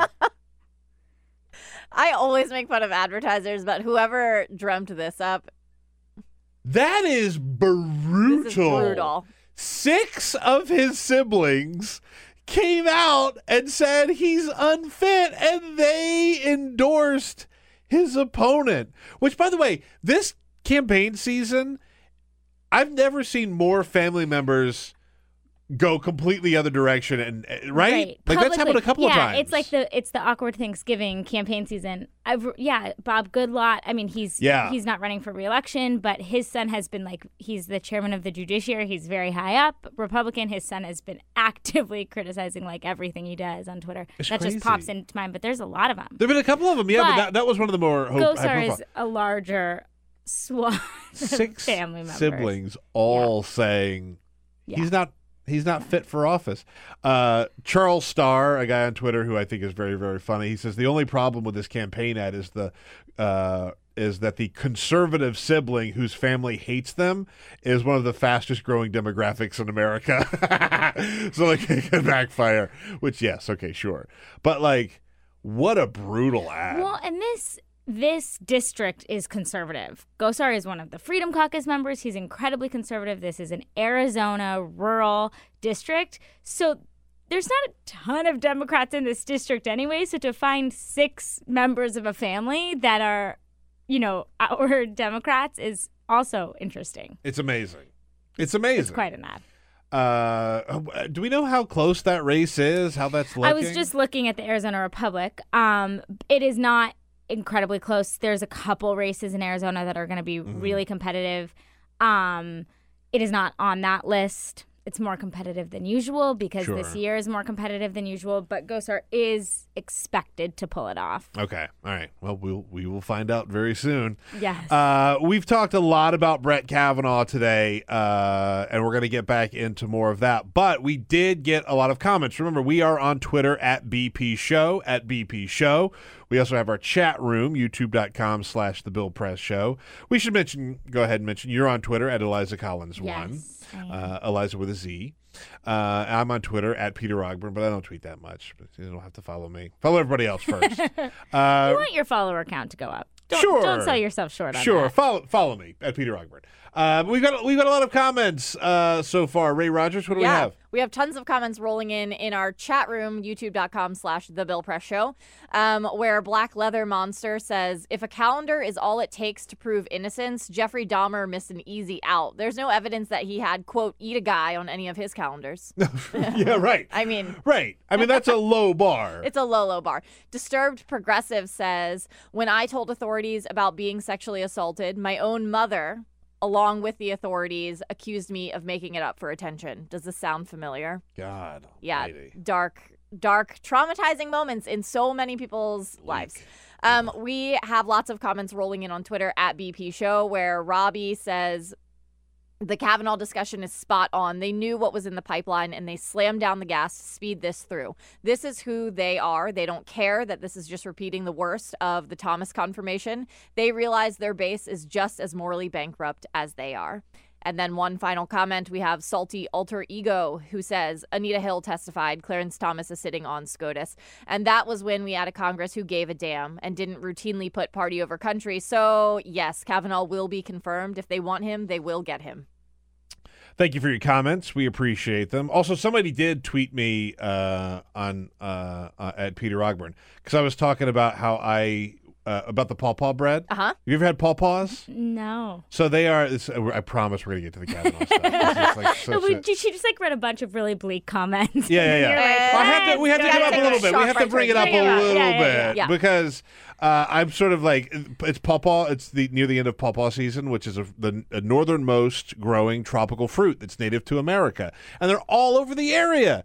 If you go like along the C&O Canal uh, or the Potomac River, there are pawpaw trees. You just go out and you just pick them. What do they? They're like a like? cross. I always say they're like a cross between a banana and a mango. They What? are And they're just, like- delicious. a lot They're just hanging. Wow. I, I I went and foraged for probably twenty pounds of them.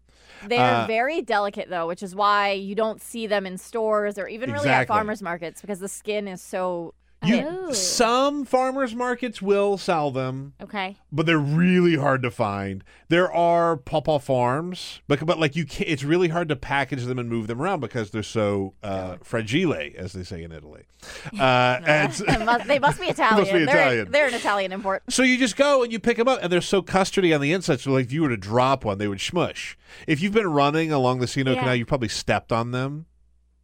They're like bright know. yellow. They're kind of small. Well, you know what I mean. I'm sure I've seen them. Yeah, they're delicious. Anyway, I made, I made pawpaw bread. So somebody po- pointed in, uh, or, or chimed in on Twitter. Uh, Jay Vintage says, uh, oh, to your point, Ray. Yes, the peaches were awesome this summer, uh, but now you have to go to Pawpaw, West Virginia, so you could say you picked pawpaws in Pawpaw, West Virginia. It's the ultimate pawpaw road trip. There is a Pawpaw, West Virginia. But you can even get them right here. You can get them right here. So why go to West Virginia? They're right here. Anyway, They should um, make T-shirts. I picked pawpaws and pawpaw. I picked Peter picked pawpaws in Pawpaw, West Virginia. Peter, oh my God! You might this have to go. Now I feel like I have, have to to go. go. Now That's it is my track destiny. one. It is my destiny. on our CD. Uh, anyway, you've learned so much on today's show. See, folks, we're here to inform and entertain. I am gonna go fi- try to find them. You should. The season's almost over. Okay. We'll talk afterwards. I'll tell you where to go. Okay. I got a couple honey holes I don't tell anybody about. Urana, you know one of them. You'll share. Yeah, I'll share. Okay. I'll share. Thank you. Just because the season's almost over. Yeah, exactly. I've got my fill. Uh, so the big news is Brett Kavanaugh. Um, not only will we hear from Christine Blasey Ford on Thursday, that is the that is the on the schedule, Right. uh, but there are now more accusers. Um, another woman came forward, told her story to the New Yorker. Michael Avenatti says there is yet another accuser. He outlined very serious allegations uh, in an email. If you really want to read on his Twitter. on his Twitter, yeah. So he wrote So an email and then t- Tweet- yeah. it and tweeted it out. Which I don't feel like we have to get into those allegations. They're Right. not. If you if you really want to find out who They're Brett pretty- Kavanaugh is, you can go find it on his Twitter page. I don't feel like we Well, have and I do want to say, Avenatti so far has not said who his um who his person is that he is representing, and he has not presented any evidence. And these are pretty intense allegations. Just to put that out there. Yeah, totally. That's fair. But I imagine that will come out. Yeah, we'll find out soon enough uh, what what the actual deal is. Um, I've said all throughout the show, and I still believe this. I don't think we're even going to make it to Thursday. I I don't know what happens, but I do think now, especially the woman in the New Yorker, Miss Ramirez, I can't see how they don't have to call her in as well. And then at that point, does it become Ford, Ramirez, potentially Avenatti's client? I mean, then it's just, you know, there's a. At what point does Kavanaugh say, even if he maintains that he's innocent, this is too much for my family? You know, has daughters, and I don't know. The other thing that that I've spent some time talking about today is at what point do the Republicans just say, "What are we doing?" Because if they were to just, you know, sink this Kavanaugh nomination now, they can walk away with their hands clean. Well, are their hands really clean at No, this no, point? uh, honestly, uh, uh, honestly, no. But I should say it's survivable. Well, I think at this point they feel talking to some Republicans last night. Uh, they really Republicans really get jazzed up about Avenatti and the fact that he's coming forward. They almost feel like helps their case. He's coming forward without, you know, evidence at this point. He might have some. He might come forward this morning. We have no idea. But they at this point were feeling revved up about that. The New Yorker article obviously um, lays out an allegation. There are some questions in that as well, and so they're jumping on that. And Ford, you know, they're s- jumping on the fact that she's so far the only one who's detailed the allegations. They feel like they have enough to keep plowing forward. Um, I, I want to read from Michael Avenatti's Twitter feed this morning. Uh, he says, We are calling on the committee and Senator Grassley to immediately request that Mark Judge testify under oath about the allegations against Brett Kavanaugh. They should not be hiding witnesses. The committee works for the American people, and this is a search for the truth. Why hasn't Mark Judge been brought up as a, as a witness? Why hasn't he uh, uh, been mentioned more? Well, it really depends who you ask. Republicans on the committee um, say that it is not a for nominations. Subpoenaing people is not the normal procedure. They did send an email. There was an investigator who sent emails to basically a handful of people that were detailed in um, Ford's allegation. Judge came back and said, I have no memory of that, and I basically don't want to testify. Um, and so far, they've said it's just going to be Ford and Kavanaugh. Now, Democrats say Judge is not being called up because he is the one other person in the room and he could have evidence. And Ford is saying Judge should be called up. So, um, really depends who you ask. But I think so far, Republicans are standing pretty firm on not having him come. Yeah, I mean, I don't think he's going to, uh, but it, it is interesting that if they really wanted to find out what was happening, besides just a he said, she said, To bring in another person. to bring in was an actual witness that was there. And Mark Judge was, by all accounts, by, or by her account, I should He was say, there, was right. there. We do know that they were very close friends, Brett Kavanaugh and Mark Judge. In fact, in this latest New Yorker piece, there's some very disturbing quotes from a woman by the name of uh, Elizabeth Rasor, uh, former uh, girlfriend of Mark Judge's, and he talks about the culture at Georgetown Prep.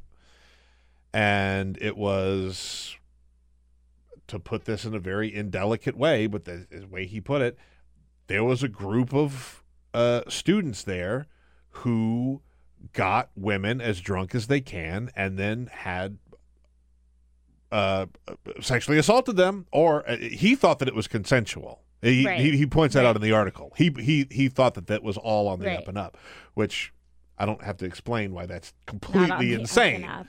Um, but they would make giant batches of very alcoholic beverage and give to uh, the the girls that they were in high school with, and when they got stuttering, stumbling drunk, they would have sex with them.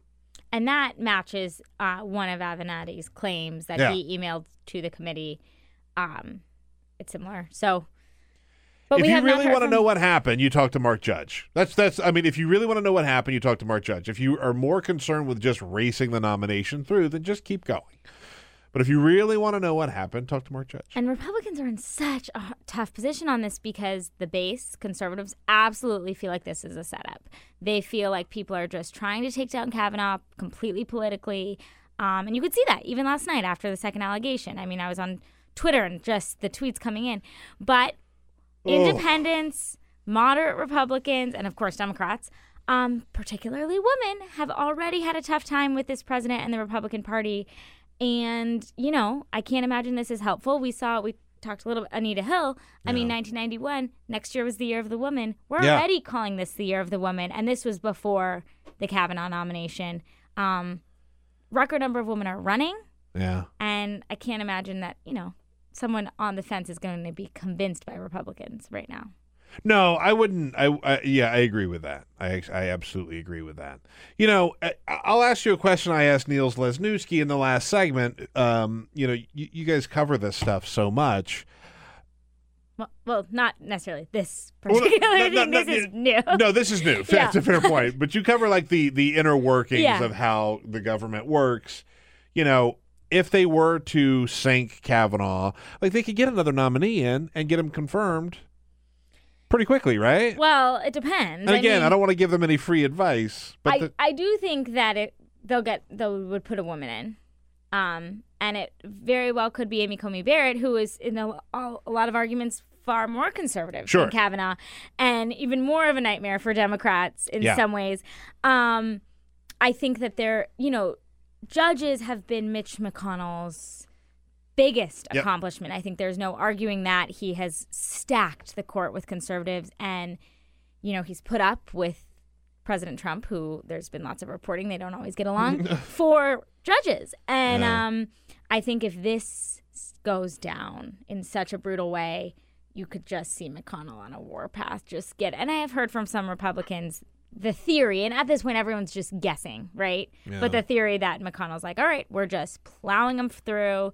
Um, they'll get someone who is, you know, not who seems cleaner, and they can get like a Collins or a Murkowski who, with judges, do not vote, as far as we know, based on um, political philosophy. They vote on qualifications, is what they say. Yeah. and they just push them through. It'll be completely party line.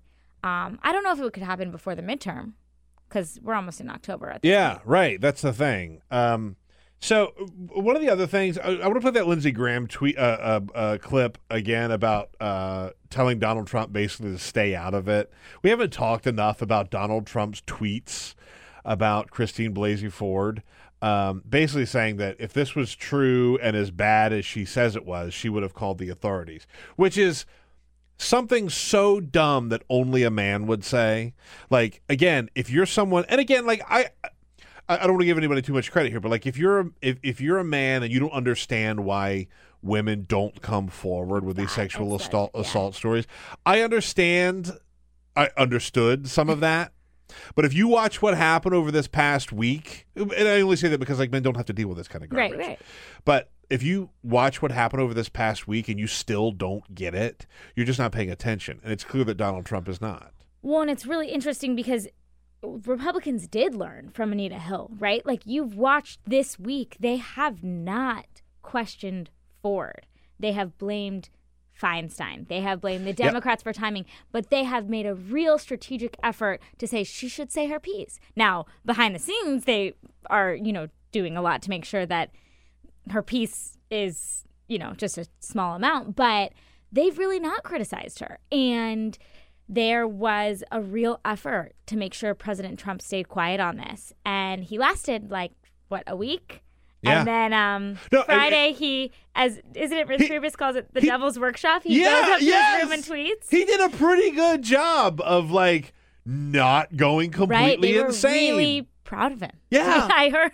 we talked on the show. We were just like, wow, this is remarkable restraint. because it was a real strategy to they understood you cannot question you know they needed the they needed Ford to come forward and give her account and they couldn't criticize her without hearing what she had to say and they were very aware of that and then Trump was Trump So Trump said some very nasty things. Uh, Lindsey Graham on Fox News Sunday yesterday basically tells Trump just stay out of it. I would advise the president to let us handle this. It is very true that a lot of women get abused and take it to their grave. And every now and then you have a situation where people uh, provide inaccurate information.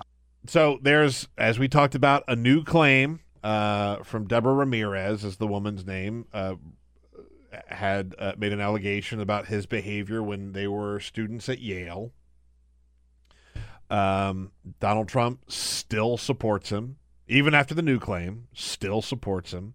We know that there is this Avenatti um, represented Mhm. woman. Um, we don't know a whole lot of detail about her or her story. Uh, I, I would imagine we'll find out more in the coming I days. think so. I don't think that's going to be enough to get Donald Trump to back off.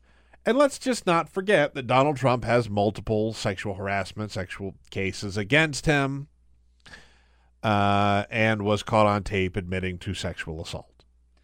And Trump has doubled down on people that like Roy Moore in Alabama you know who's Lest we forget. running for Senate and a lot of the party abandoned Moore. I mean the National Republican Senatorial Committee Chairman Cory Gardner was like we're out. We're not touching this race. And Trump continued to support him. So the president has this tendency to side with people he feel have been like wrongfully Sure. accused, and that Bill could come from O'Reilly, right. he had like nice words about Bill O'Reilly. He hired Bill Shine, Right. He who has covered up sexual assault at, at Fox News. So this isn't something new. Um, Right. But the difference on this is it's not just President Trump who's sticking with Kavanaugh. It's most Republicans are sticking with Kavanaugh right now, and they're saying there's not enough evidence. This is a coordinated smear.